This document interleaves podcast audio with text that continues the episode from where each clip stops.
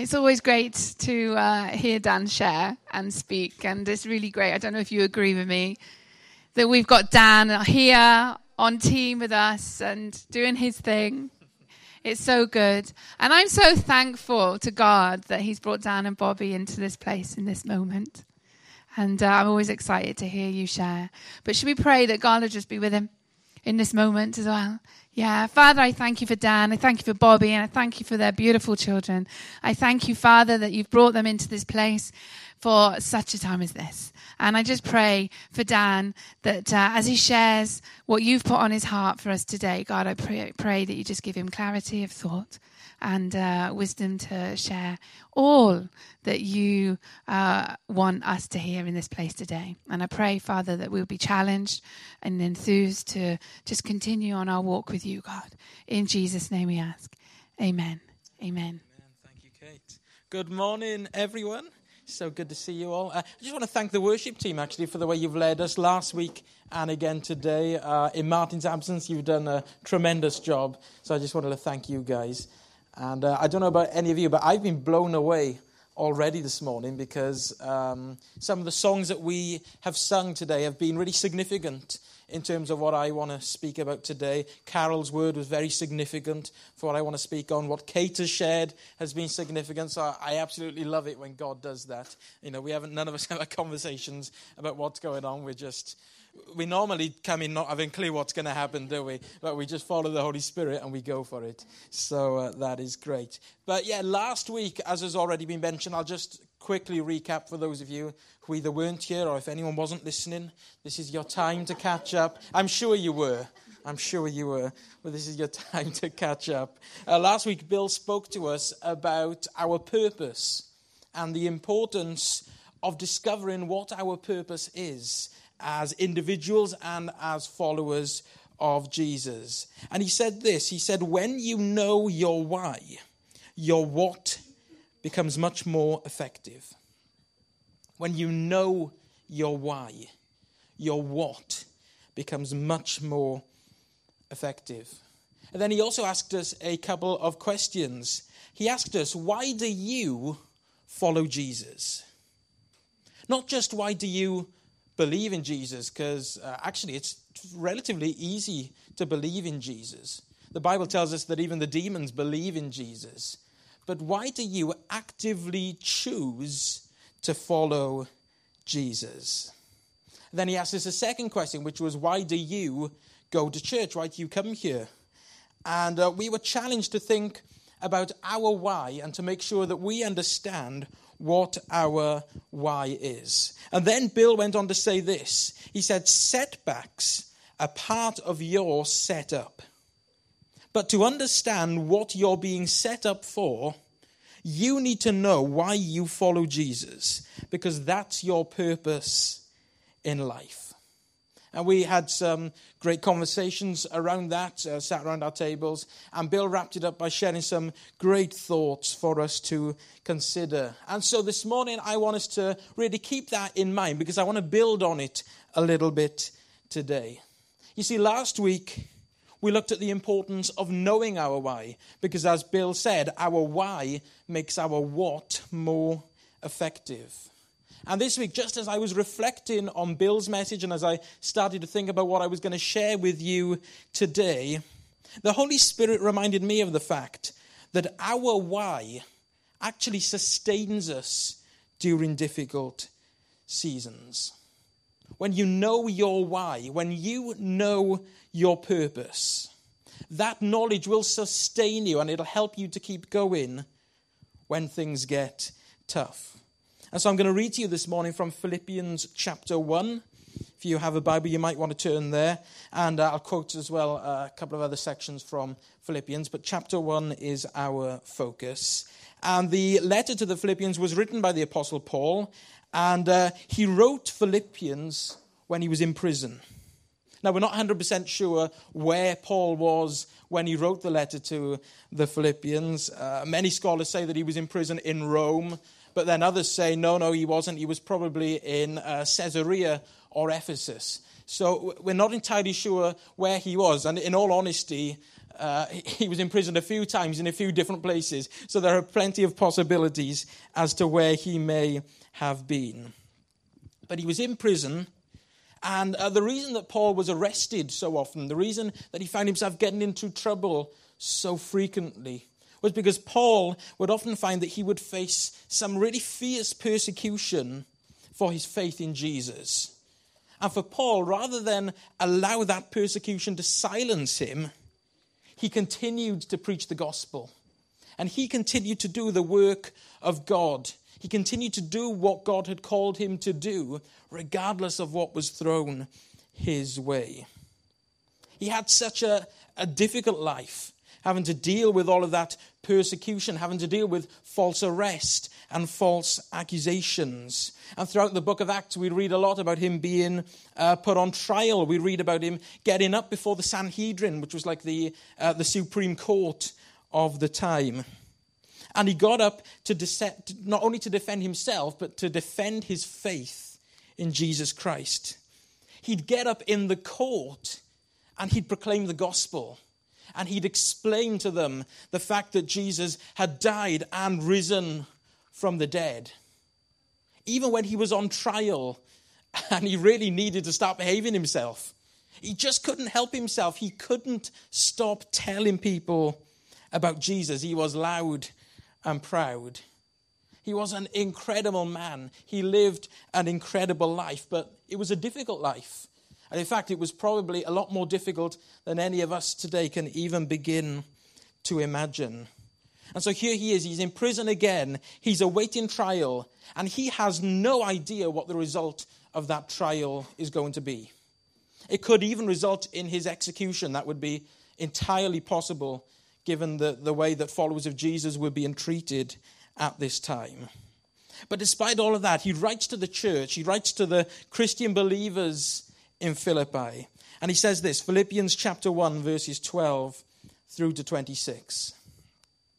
Now I want you to know, brothers and sisters, that what has happened to me has actually served to advance the gospel.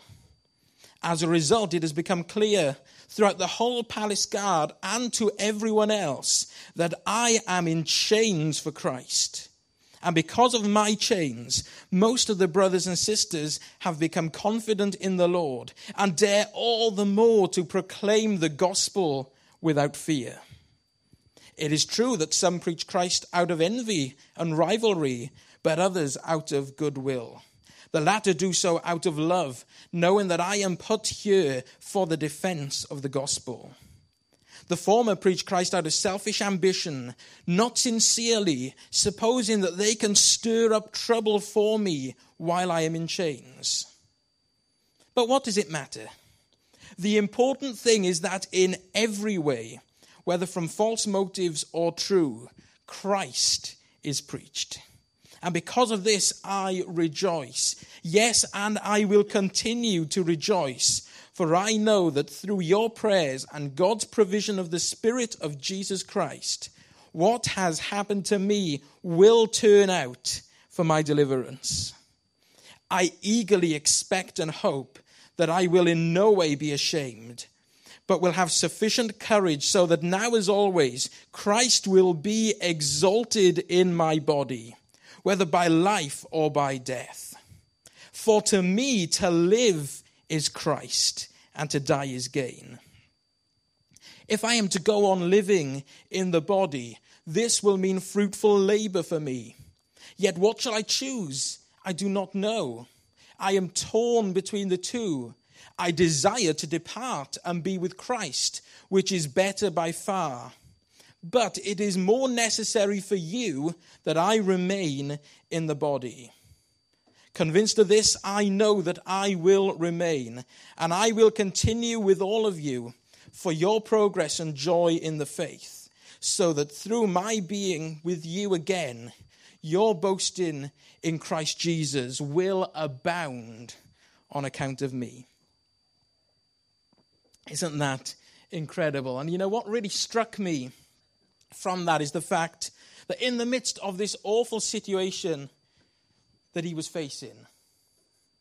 Paul has been imprisoned for his faith. He's been falsely accused. But he's not thinking about himself.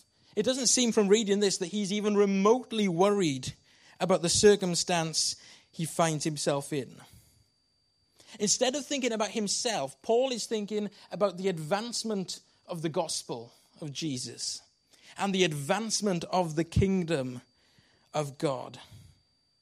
He said, Now I want you to know, brothers and sisters, that what has happened to me has actually served to advance the gospel. So, what does it matter if I'm being persecuted?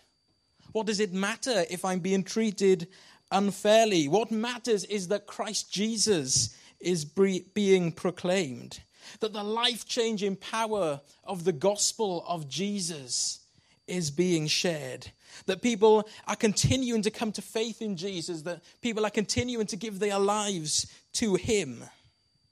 That's what is important. He said, I am in chains for Christ. And because of my chains, most of the brothers and sisters have become confident in the Lord and dare all the more to proclaim the gospel without fear. What we see there is that Paul's faith and his boldness in this situation has actually spurred on others. Rather than others seeing what's happened to him and, and, and running in fear, his persecution is actually having a positive effect for the kingdom of God. And so, as far as Paul's concerned, nothing else matters to him. He said, I am put here for the defense of the gospel. That is why. That is why. That is why I'm here. I am here for the defense of the gospel. Paul is choosing to see purpose in this situation. He's choosing to see his why in the midst of this situation. That's what I want you to understand this morning. Now, try to put yourself in Paul's shoes for a moment. Imagine the police walk in here today and they arrest you because you're in church and because they've heard that you've been telling people about Jesus this week. And some people haven't liked it and they've reported you to the police and they've said, you know, he's stirring up trouble or she's stirring up trouble, and you've been arrested. And of course, we know that that happens in other parts of the world. But imagine that happened to you today. What would your reaction be? I think I'd be pretty furious. I think I'd be calling some lawyers. I think I'd be standing up for my human rights and demanding that I be released. So, what did Paul say? Paul just shrugged his shoulders and said, Honestly, it's fine. It really doesn't matter because I'm here for a purpose. I'm here so that Christ Jesus might be proclaimed. I'm here for the defense of the gospel. And as long as that continues to happen, it doesn't matter what happens to me. I wish I had a faith that would respond in that way in that situation. But in all honesty, I'm not sure that that is the case.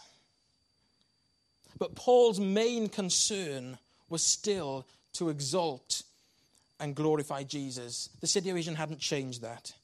And so I want us to think about two questions this morning. First of all, what was Paul's why? And then secondly, how did Paul's why affect his what? How did Paul's why affect the way that he lived his life? So, what was Paul's why? Why did Paul follow Jesus? Well, those of you who have been reading the Bible for some time will know that Paul was actually a persecutor of the Christian believers originally. His name wasn't always Paul, he used to be called Saul, and he and his family were actually Pharisees. The Pharisees were like a, an extreme Jewish religious group. And Paul grew up being taught to hate and oppose the followers of Jesus. He was present during the trial of Peter when Peter was facing persecution. And it's also believed that he was probably present during the stoning, the killing of Stephen. Acts chapter 8, verse 3 speaks about Saul, and it says Saul began to destroy the church, going from house to house. He dragged off both men and women and put them in prison. So Paul hated the followers of, of Jesus. Paul opposed the church of Jesus. But one day everything changed for Saul. And in Acts chapter 9, we read of how he met with Jesus as he was traveling on the Damascus road. And it says in Acts chapter 9 that meanwhile, Saul was still breathing out murderous threats against the Lord's disciples.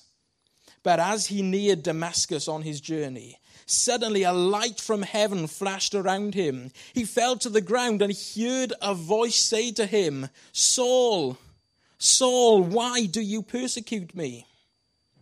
Who are you, Lord? Saul asked. I am Jesus, whom you are persecuting, he replied.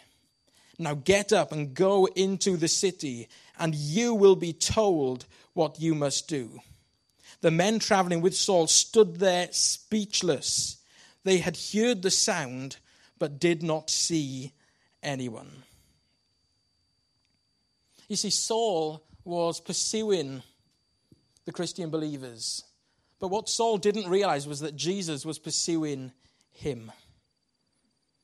Saul was pursuing the believers in order to persecute them and threaten them.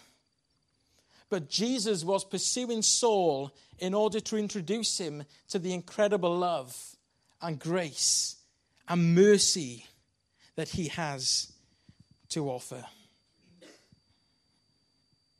And when he became a follower of Jesus, he took a new identity, just like all of us take a new identity when we make that decision to follow Jesus. And at some point, Paul, at Saul, took the name Paul. And so that really was Paul's why. Because as Paul went about later in his life, doing God's work, co laboring with Jesus, being a bold witness for Jesus, I believe that Paul did what he did because he had had a, a radical encounter with Jesus. He'd heard the voice of God, he'd experienced God's power, he'd been sent on a mission, and he'd been given an assignment. That was Paul's way. He'd heard, he'd experienced, he'd been sent and he'd been given an assignment. He'd had a radical encounter with Jesus, which gave him direction and purpose in life. And so, what was the result of that? What was the effect of Paul's why? How did Paul's why affect the way that he lived his life? Well, the first thing I wanted to say, and this is really the overarching theme of what I wanted to talk to you about this morning, is that Paul used his why to sustain him. Paul knew what his why was, and knowing his purpose sustained him to be able to keep going despite the challenges that he faced. But you know, it didn't just help him to get through the circumstances that he faced. But actually, knowing his why, knowing his purpose, determined the manner in which he conducted himself during the circumstances that he faced. In Philippians chapter 1, we read that Paul continued to live a life worthy of the gospel. What that means is that he didn't let his standards slip. He didn't use his earthly circumstances that he was facing as an excuse to live in a way that was displeasing in the eyes of God. He was determined to live a life that was worthy of the gospel, to live according to the word of God, to continue to imitate Jesus. And you know, often we can use our circumstances as an excuse, can't we? I know I've done that. We can say, well, yes, I, I have been behaving poorly. I have had a bad attitude. I was rude to that person. But, you know, I've got a lot going on. I've got a lot on my plate. I'm really stressed at the moment. I'm not myself. So cut me some slack. I'm sure many of us have done that. I'm not pointing the finger at anyone other than myself there. But you know, the example that Paul set for us is that he knew that he was called and chosen by God. He had had a radical encounter with Jesus, and he knew that from that day onwards, he had to live differently. He couldn't go on living the same way, doing the same things. There had to be that moment of repentance, that moment of a change of direction where he would start to live his life differently. And the same needs to be true for us. And of course, we all fail. Even I fail occasionally. I know it's hard to believe, but you'll have to take my word for that one. And Bobby will tell you it's true. We all fail. We all mess up. We all make bad decisions. We all make mistakes. But we must never use our difficult earthly circumstances as an excuse for living in a way that goes against the Word of God. Because you and I all have a why. We all have a purpose. Whether you're a follower of Jesus today or not, your life has a purpose. Your life has a significance to it. And hopefully, by now, if you are a follower of Jesus, you're starting to, to understand what that purpose is. And we need to take that, we need to allow our purpose to sustain us. Paul's why sustained him. And so, how else did Paul's why affect the way that he lived? Well, the second thing I wanted to say, and that I, I noted from these verses that I read, is that Paul refused to complain despite the fact that he was in prison for simply having a faith in Jesus, despite the fact that he was in chains, despite all of the false accusations, Paul refused to complain. In fact, what Paul did is he chose to see the positives of the situation. He said in verse 18 of the passage we read, What does it matter? The important thing is that in every way, whether from false motives or true, Christ is preached. He said, Hey, I've been dealt a tough hand here. I've been placed in a sticky situation. There's no getting around that. But you know what? It doesn't even matter because Christ is still being preached. I'm in prison rubbing shoulders with people that I would never even meet, probably, if I wasn't here. And because they're locked up in prison with me, they can't escape. They've got to sit and listen to me. But actually, they do listen and, and they're inspired by my faith. That's what he said. And he said, the believers are inspired and spurred on when they heard the, the positive reports of how Paul was doing in prison. And so Paul is saying, even though I am in chains, it doesn't matter because the, the gospel is still being proclaimed. And that's all that matters to me. Isn't that an incredible attitude to be able to adopt? When the rest of us would be complaining, Paul's rejoicing. He said, And because of this, I rejoice. Yes, and I will continue to rejoice. Later on in his letter to the Philippians, he encourages the rest of the believers to adopt the same attitude.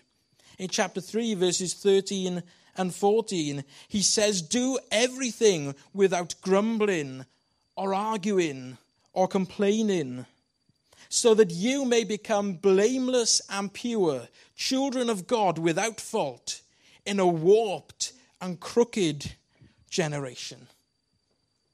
I love how honest Paul was about the times that they were living in. He said, We're living in a warped and a crooked generation. Don't know back, Paul, honestly. Say, say it as it is, it's fine. But you know, actually, if I'm really honest, I think some of the same stuff could be said about our land in our time. But despite what is going on around us, Paul tells us stop complaining, stop grumbling, stop arguing, fix your eyes on Jesus. Remember your purpose. Keep doing His work. Take your eyes off of the world. Take your eyes off of yourself and your own problems and look to Jesus.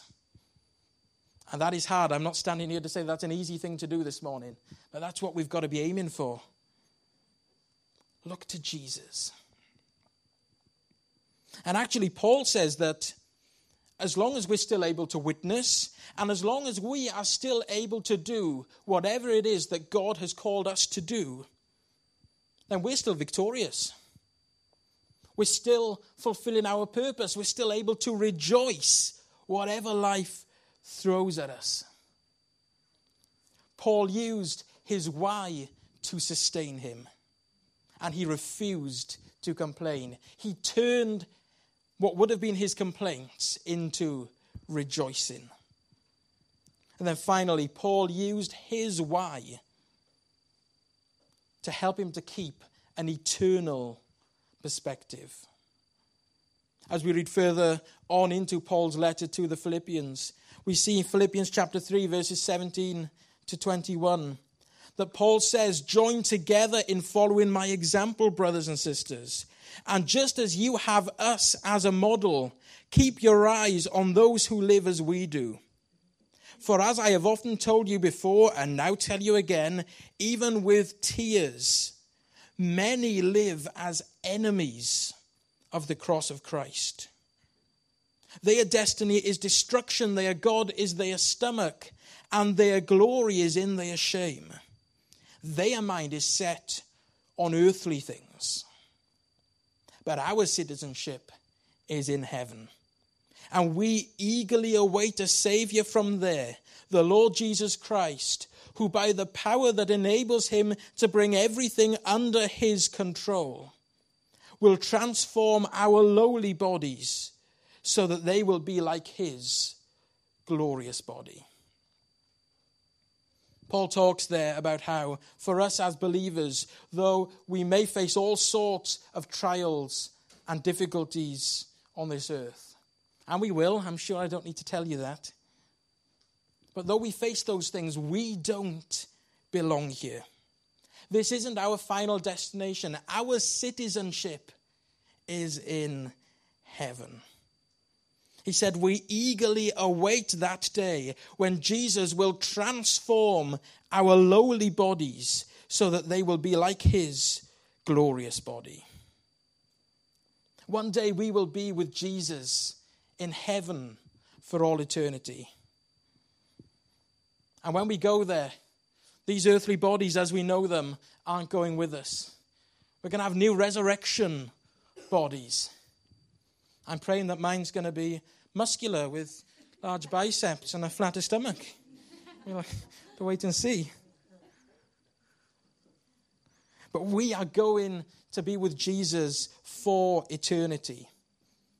And you know, one thing I would say on that is that that isn't a reason for us to hide ourselves away, as I think we can do if we're not careful. It's not a reason to bury our, our heads in the sand, to lock ourselves away and just wait for Jesus to come and rescue us from this horrible world. But actually, it's supposed to be the opposite of that. If we read Paul's words carefully, it's supposed to be a motivation to keep going, to keep working, to keep sharing, to do all that we can do to make sure that as many people as possible come with us when we go to heaven. That's our job. We're not sitting and waiting idle for the return of Jesus, hoping that he comes this second because I'm fed up of living in this world. I long to be in heaven with Jesus, but until that day, we've got work to do. We can't afford to give up when the going gets tough because the reality is lives are at stake. You know, I really think that we need to rediscover our urgency in the church for seeing salvation. I spoke a few weeks ago um, with some of the staff in our team meeting about this. And I hope you don't mind me being really honest and calling a, a spade a spade for a moment. But the fact of the matter is that there is a community out there, a community of people. Some of them know Jesus. At the moment, I'd say most of them don't. That's what the statistics would tell us. And there are people out there who are headed for an eternity spent somewhere that isn't heaven. We don't often speak about that anymore, probably because of the damage that's been done by people who have done it in the wrong way in the past. But that is a reality that we need to keep in our minds. And by witnessing to those people, by sharing the love of Jesus with those people, with words and with acts of service, we have the opportunity to change that. That's the good news. And of course, we need to do that really sensitively. We need to do it wisely. We should do it strategically. There are plenty of bad examples out there of how not to do it, so we don't want to follow them.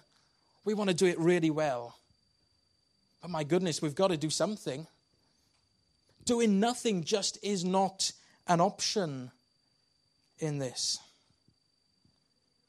You see, having an eternal perspective isn't all about me. It's not just about me knowing and being confident in where I'm going when I die. Yeah, that's, that's a part of it. In many ways, that's an important part of it. But I need to be looking at my friends, my family members, my colleagues who don't yet know Jesus. And I need to be looking at them with an eternal perspective and with a longing in my heart to see them come to know Jesus. That's our purpose. I, I think we've lost that urgency. Just being really honest in, in my own personal reflection recently, I think that probably I've lost that urgency in many ways. But come on, we've got to get it back. We've got to get it back. Urgency for salvation, urgency to see people come to know Jesus. Paul said, For me, to live is Christ, and to die is gain. If I am to go on living in the body, this will mean fruitful labor for me. Yet what shall I choose? I do not know. I am torn between the two. I desire to depart and be with Christ, which is by far better. But it is more necessary for you that I remain in the body. I love that phrase. To live is Christ, and to die is gain. Oh, how I'd love to go and be with Jesus. And that day is coming at some point for us all. But right now, whilst we're alive, whilst we're kicking, whilst there's breath in our lungs, our work is never complete. And so, with our eyes on Jesus, and with the wonderful eternal hope that we have kept in the forefront of our minds, we move forward. We continue to serve. We continue to love. We continue to labor. We continue to share Jesus. It says in Philippians 3, verse 13, and I close with this. Paul says, But one thing I do forgetting what is behind and straining towards what is ahead, I press on toward the goal to win the prize for which God has called me heavenward in Christ Jesus. Paul used his why to sustain him. He refused to complain. Instead of complaining, he rejoiced. And he used his why to help him to keep an eternal perspective. And you know, I think that we could probably only truly rejoice in our trials, in our difficulties, if we know our why, if we know our purpose, if we know what we are called to do and to continue to do regardless of what life throws at us. I think we can only keep that eternal perspective when we remember our purpose. We can only be truly sustained through the struggles and the circumstances when we remember our purpose. So, back to what Bill said and asked us last week What's your why? What's your purpose? Why do you follow Jesus? I can't answer that for you. You need to discover your why. And you need to allow it to sustain you.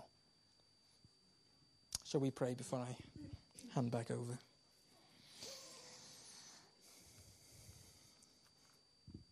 Lord Jesus, I just ask that you would help us, that you would sustain us, that you would keep us.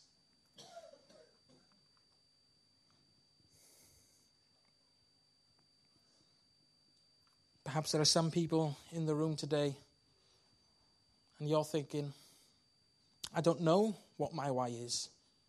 I don't know what my purpose is.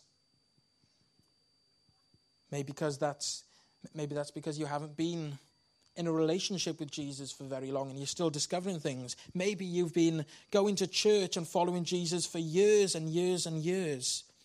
But you're struggling to see that, that clarity in your mind. What is my purpose? What is my why? What am I here for? Father, I ask that you would speak to us.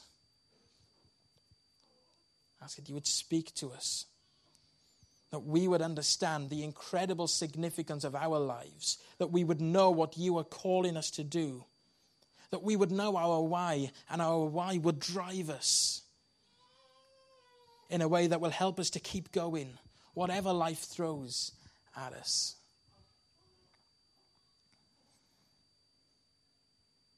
Father, I thank you for the fact that when we know our why, we can submit to your lordship whatever goes on.